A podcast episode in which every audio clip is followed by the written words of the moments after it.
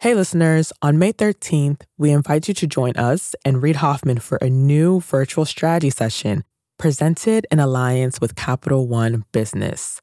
You'll hear insights from fellow entrepreneurs about how to be at the forefront of leading change with AI. So, go to mastersofscale.com AI strategy right now to register for free. Again, that's mastersofscale.com AI strategy. Looking forward to seeing you there. On the cab to JFK the night before I left, I went, Is this really the right decision? It's an incredibly high wire act to pull off, navigating an organization through a moment where it has been thrust into the sort of geopolitical spotlight. I was, you know, incredibly concerned about whether I was going to be able to rise to that moment. But I've spent a lot of time in the Middle East. I've spent time in Israel. I have people that I love very dearly in these communities. We need to find a way, of course, to recognize that Paddy's comments really did create harm and hurt. And also, we need to find ways to ensure that Web Summit doesn't shy away from topics. Maybe this is the original sin of the tech sector is that everybody stood up and said, Hey, we're here to change the world. And people said, Great, okay, well, we're going to make you, you know, live up to your promises. That's Katherine Maher, the new CEO of Web Summit, who came aboard recently in the midst of a crisis that, while not as heavily covered as OpenAI's, was just as existential. I'm Bob Safian, former editor of Fast Company, founder of the Flux Group, and host of Masters of Scale Rapid Response.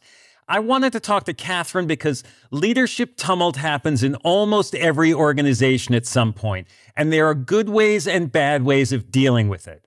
In late October, Web Summit's founder and CEO, Paddy Cosgrave, posted social comments that described Israel's actions against Hamas as, quote, war crimes.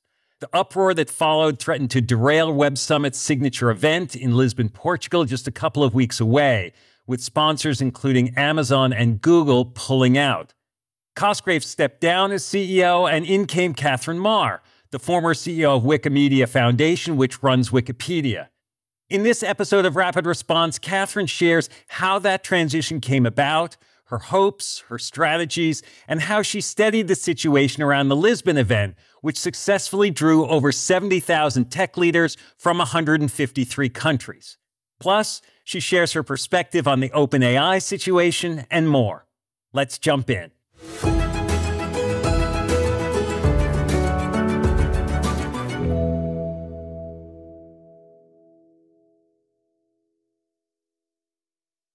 We'll start the show in a moment after a word from our premier brand partner, Capital One Business.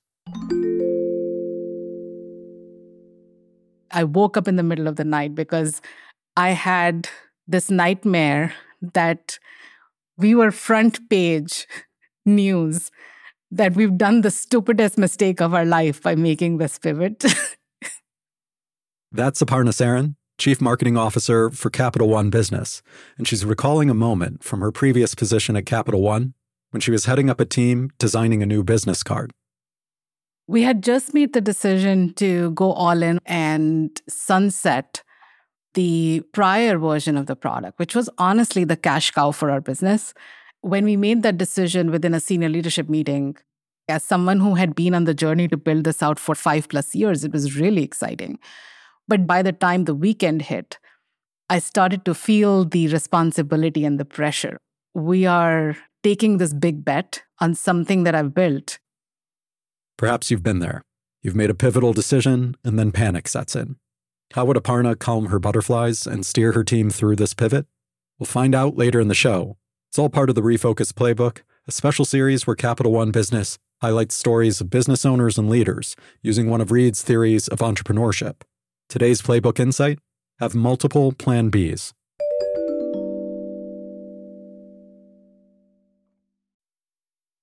I'm Bob Safian, and I'm here with the CEO of Web Summit, Katherine Maher. Katherine, thanks for joining us. It's great to be here. So, you have just finished your first Web Summit as CEO in Lisbon, and I'm eager to hear how it went. But first, I want to ask you what in the world is going on at OpenAI? It's been such a whirlwind. I, I think, like everybody else, the weekend was just full of what's your best baseless speculation, what's your best rumor mongering, uh, wrong answers only sort of conversations.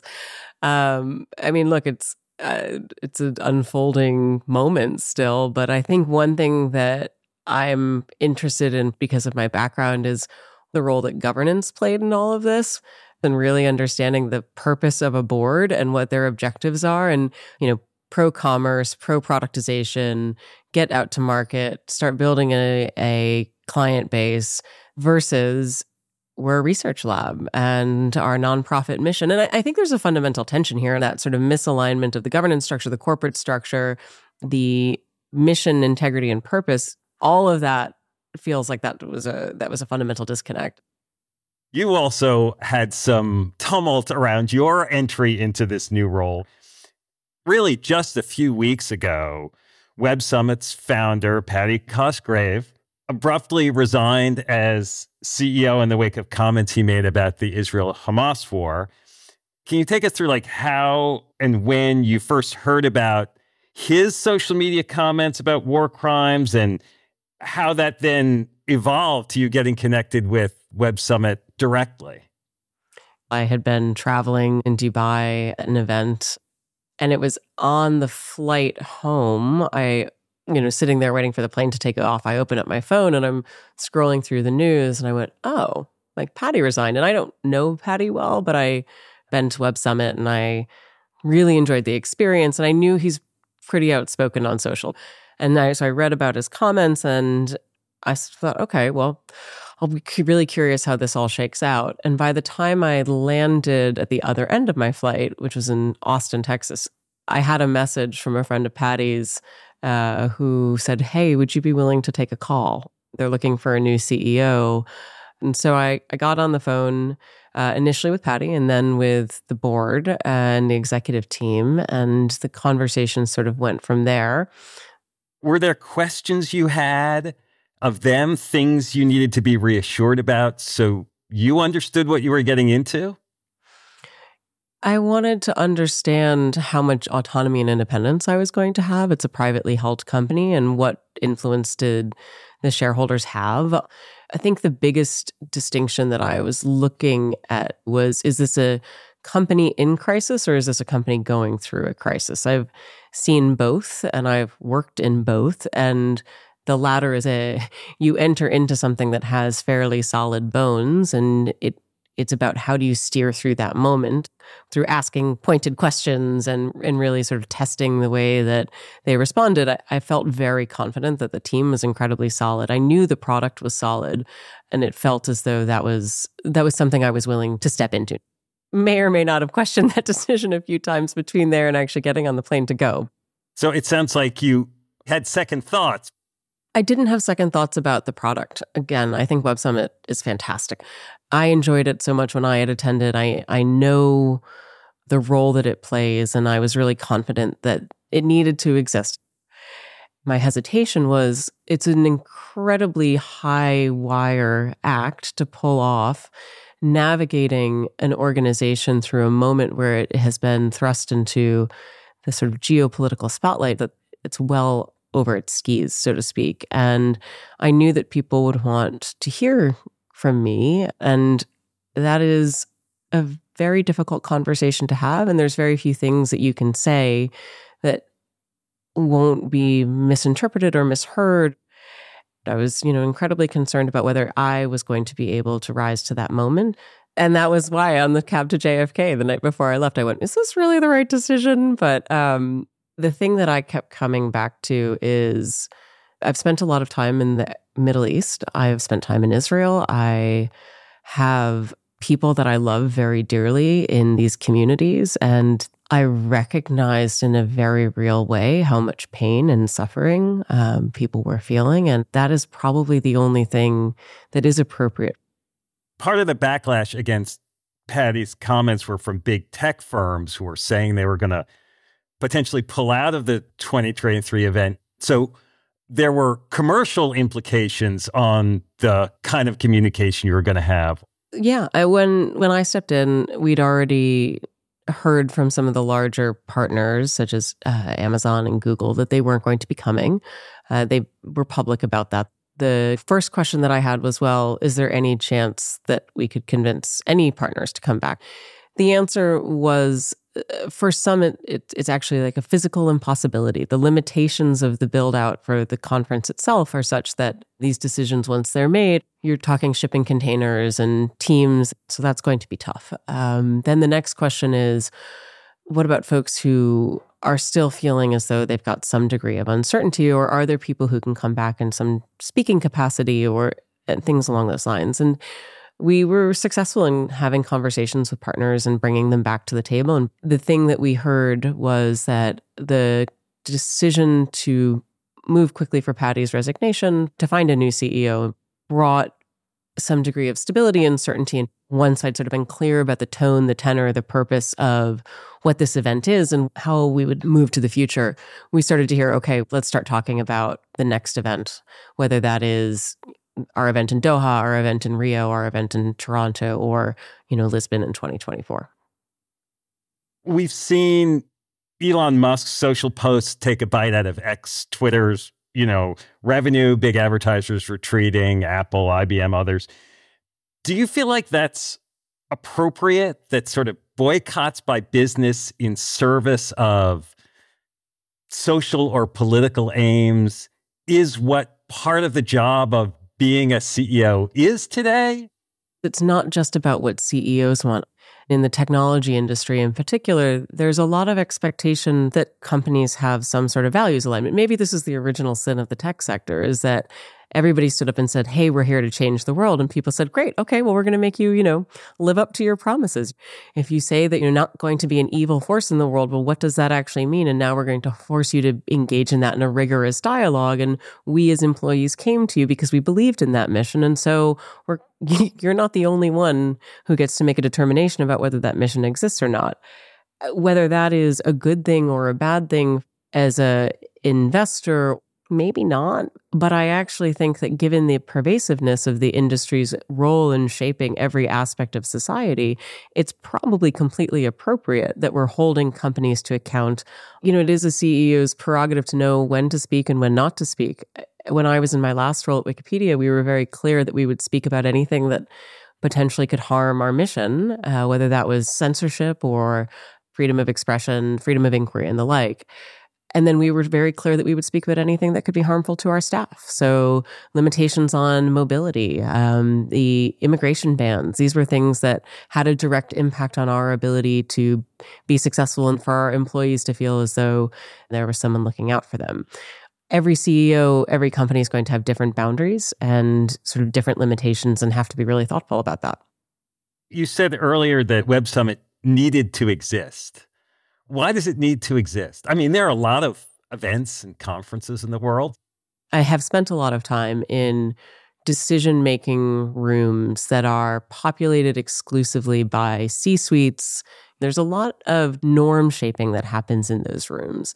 There are very few events in front of an audience of 10, 15,000 people, which is sort of the capacity that we offer on our biggest stage, in addition to the 70,000 people who are at our events. It's a, you have incredibly important discussions that happen on the stage in the corridors about the future of what technology should be, or even sort of whose voices matter. Uh, you know, Web Summit takes tremendous pride in the work that we do around gender parity in terms of our speakers, in terms of our attendees. We also take a similar approach to innovators from the LGBTQ community, from minority groups, or marginalized groups, or the global south you don't see that at most conferences. At Web Summit, it's absolutely there to support entrepreneurs. It's absolutely there to support people who have the big idea. Um, it is a place in which deals get done. It is a place where checks are written. And it is also a place where conversations are had. To put us in Lisbon, where there's far greater access to a different attendee base, I think that's a really healthy reminder of the fact that this discourse is global, um, and it and it must be, and it needs to be. Mm. And and I guess this uh, emphasis on sort of cultural openness is part of what made Paddy's comments so challenging for the organization, something needed to be dealt with so quickly. One of the things that I said on my opening night remarks were that we need to find a way, of course, to recognize that, you know, Paddy's comments really did create harm and hurt for members of this Web Summit community. And also, we need to find ways to ensure that Web Summit doesn't shy away from topics. We should have conversations that challenge us on stage. That's a healthy way of engaging in intellectual curiosity and debate. Anything worth doing in the world is going to challenge somebody. Let's just make sure that we're doing that in a way that's really respectful, that sees our collective humanity or our individual humanity in doing that, and create the space for openness for those conversations to happen. So you stay in the cab, you go to JFK, you fly yeah. your way to Lisbon. Um, it's it's it's Web Summit's signature event, but it isn't really your event because you've just inherited it. Although That's you've right. been there before. So, what was your plan for your role in, in that environment? On day one of Web Summit, all sorts of folks, sort of microphones poked in my face and say, well, you know, what's going to be different about Web Summit under your leadership? And I'm like, you guys know that this has all been being planned for literally months now. Like, it's, it's not as though this bears my stamp. Like, my role coming in was supporting the team. And in this particular moment, that was being the public face of the event, being available to partners, our sponsors, telling attendees what to expect on stage and setting the tone. There have been demonstrations here in Brooklyn, where we both live, about the Israel Hamas battle, even just yesterday. Were you concerned about demonstrations at the summit? Were there any? We did talk about this, uh, especially given that I stood up and said, look, I think that we need to have a right to express ourselves. Well, what does the right to expression look like? As it turns out, unscheduled protests in Portugal are actually illegal. Uh, that's obviously something we're not familiar with here in the US. That is what I learned about Portugal. So that would be sort of out on the street. We didn't see any of that. Within the venue, what we agreed was that every speaker would have the right and every attendee would have the right to show up as they wanted to show up. If you wanted to wear something, if you wanted to carry something on your person to make a statement about anything, that as long as it wasn't sort of incitement or it was within the bounds of safety for other attendees, that's okay. If you wanted to make some sort of statement with your presence at somebody else's speaking moment, as long as that was silent and respectful and not bothering attendees, we would give that moment as well. If you were going to be disruptive in some sort of way, well, then our normal rules and conditions of, of entry and participation apply. So, one of the changes that we made was we actually foregrounded those code of conduct policies so that every attendee, when you show up at Web Summit, you have to sort of click through your, your app is your badge when you go to registration. You, you actually had to proactively assent that code of conduct so that attendees were reminded that that was what we expected out of them was respectful participation. Katherine's calm and clarity amid the storm around Web Summit and the consistent communication around what's known and unknown stands in stark contrast to what we've seen unfold at other tech firms in crisis. After the break, we'll hear about lessons from her time running Wikipedia and why she prefers a startup like work environment. We'll be right back. We'll be back in a moment after a word from our premier brand partner, Capital One Business. there was panic that set in that night because I didn't want to let people down. We're back with Aparna Saran of Capital One Business. She was recalling the time she woke up in a cold sweat, terrified that the new product she had been working on might fail. So the next morning, she sat down and wrote an email. It was Sunday morning, and I said, you know what? I'm going to just like share this with my peers. It was very emotional. It was like sort of a cry for help. Aparna realized that if the new product didn't take off, she needed a plan B, preferably multiple plan Bs. I'm inviting them to be the thought partners so that we are mitigating as much risk as possible and we have contingency plans in place as we make this move. You write something like this and your heart is pounding should i send this? It was a super vulnerable moment for me. But then i was like i'm going to just send this. Like what's the worst that'll happen? It can't be worse than being on the front page of the newspaper. So she held her breath and hit send. What happened next would surprise even her. We'll hear about that later in the show. It's all part of Capital One Business's Spotlight on Business Leaders, following Reid's Refocus Playbook.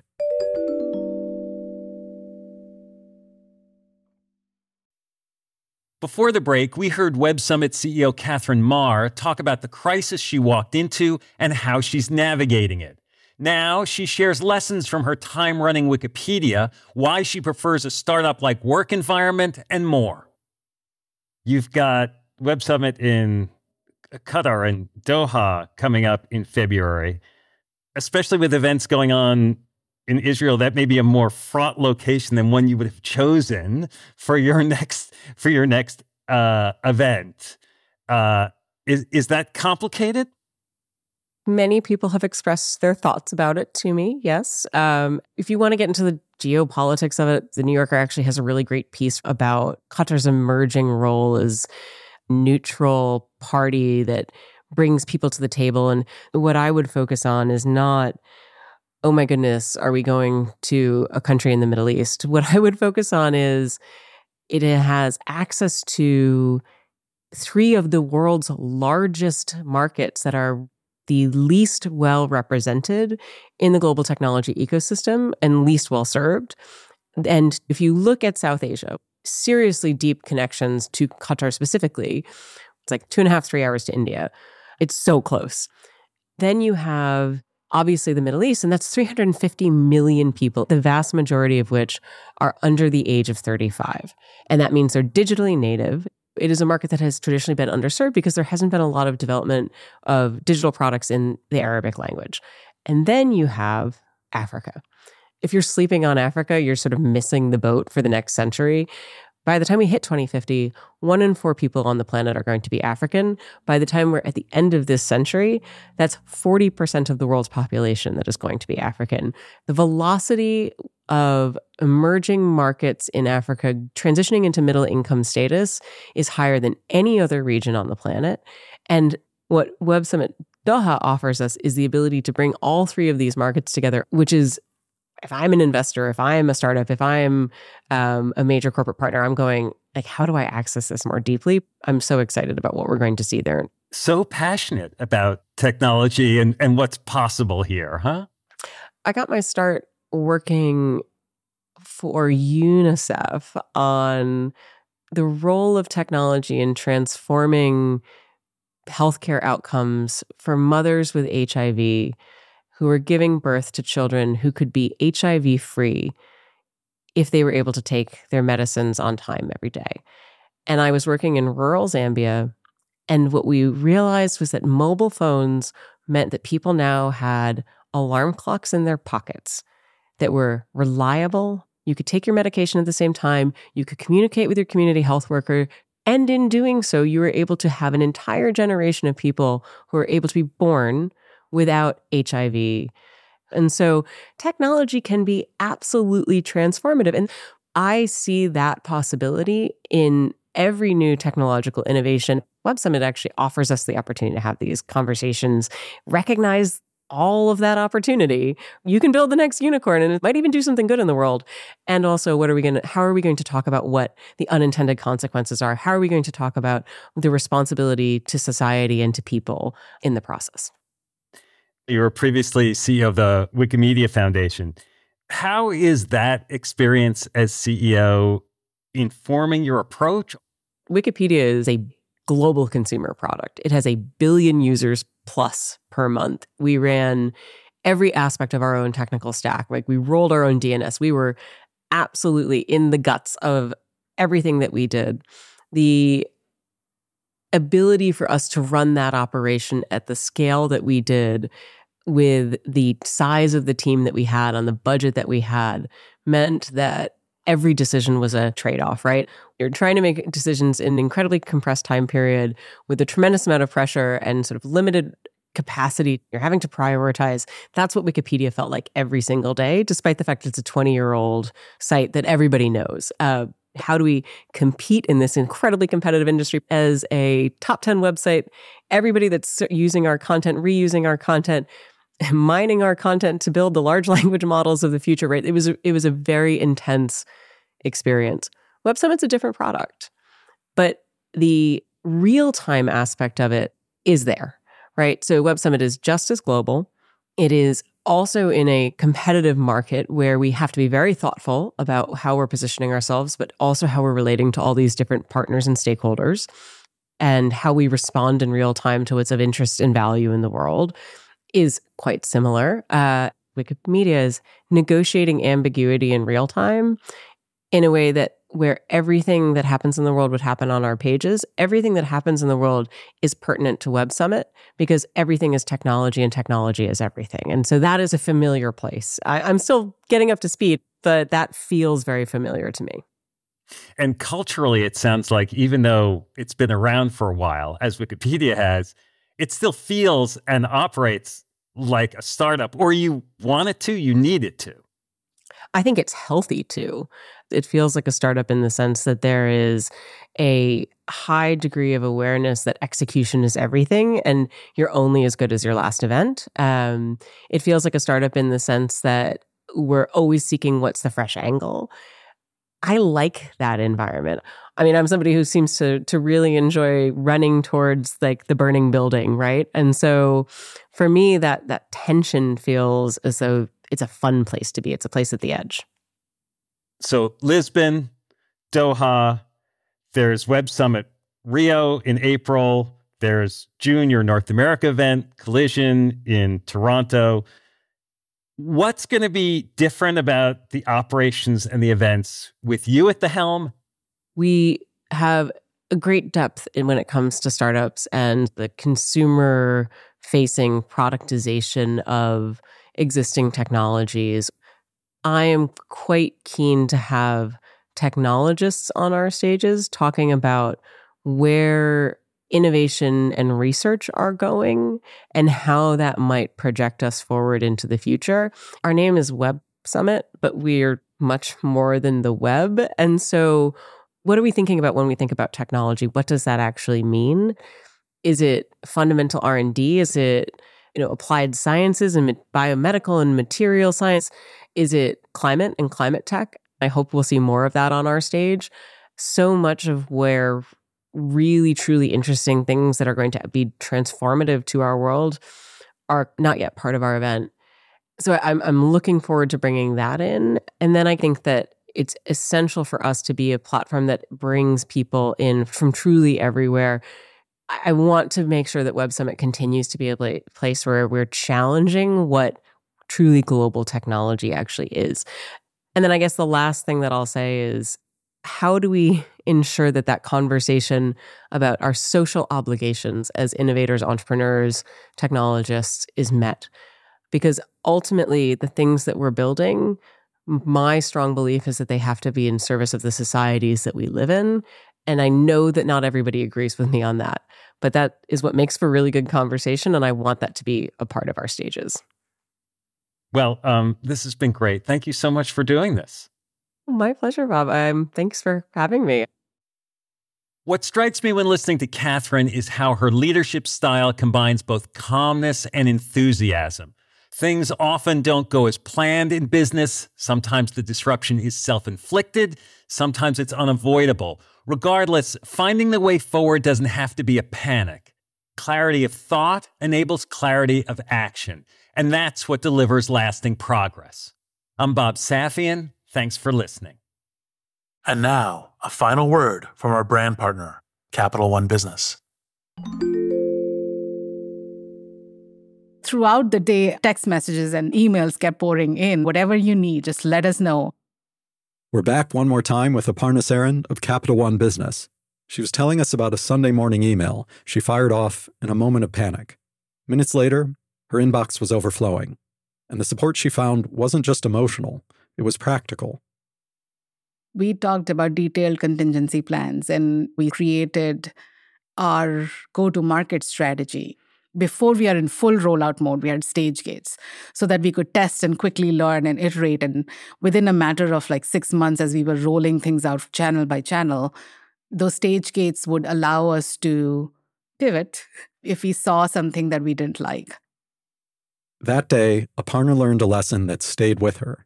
Having multiple plan Bs doesn't just expand your options, it gives you new opportunities. The best way to pivot is actually open doors for thoughtful conversations because humility in knowing that you actually don't know everything, as well as the empathy in knowing that disruption is always drastic and abrupt, helps you go through that pivot with other people in a very different way. Capital One Business is proud to support entrepreneurs and leaders working to scale their impact, from Fortune 500s to first time business owners. For more resources to help drive your business forward, visit CapitalOne.com slash business hub. That's CapitalOne.com slash business hub. Masters of Scale Rapid Response is a Wait What original. I'm Bob Safian, your host and Masters of Scale's editor at large. Our executive producer is Chris McLeod. Our producers are Chris Gauthier, Adam Skuse, Alex Morris, Tucker Legursky, and Masha Makutonina. Our music director is Ryan Holladay. Original music and sound design by Eduardo Rivera, Ryan Holladay, Hays Holladay, and Nate Kinsella. Audio editing by Keith J. Nelson, Stephen Davies, Stephen Wells, Andrew Nault, Liam Jenkins, and Timothy Lou Lee. Mixing and mastering by Aaron Bastinelli and Brian Pugh. Our CEO and chairman of the board is Jeff Berman. Wait What was co founded by June Cohen and Deron Triff. Special thanks to Jodine Dorsey, Alfonso Bravo, Tim Cronin, Erica Flynn, Sarah Tartar, Katie Blazing, Marielle Carricker, Chineme Ozuquena, Colin Howarth, Brandon Klein, Sammy Aputa, Kelsey Saison, Luisa Velez, Nikki Williams, and Justin Winslow. Visit mastersofscale.com to find the transcript for this episode and to subscribe to our email newsletter.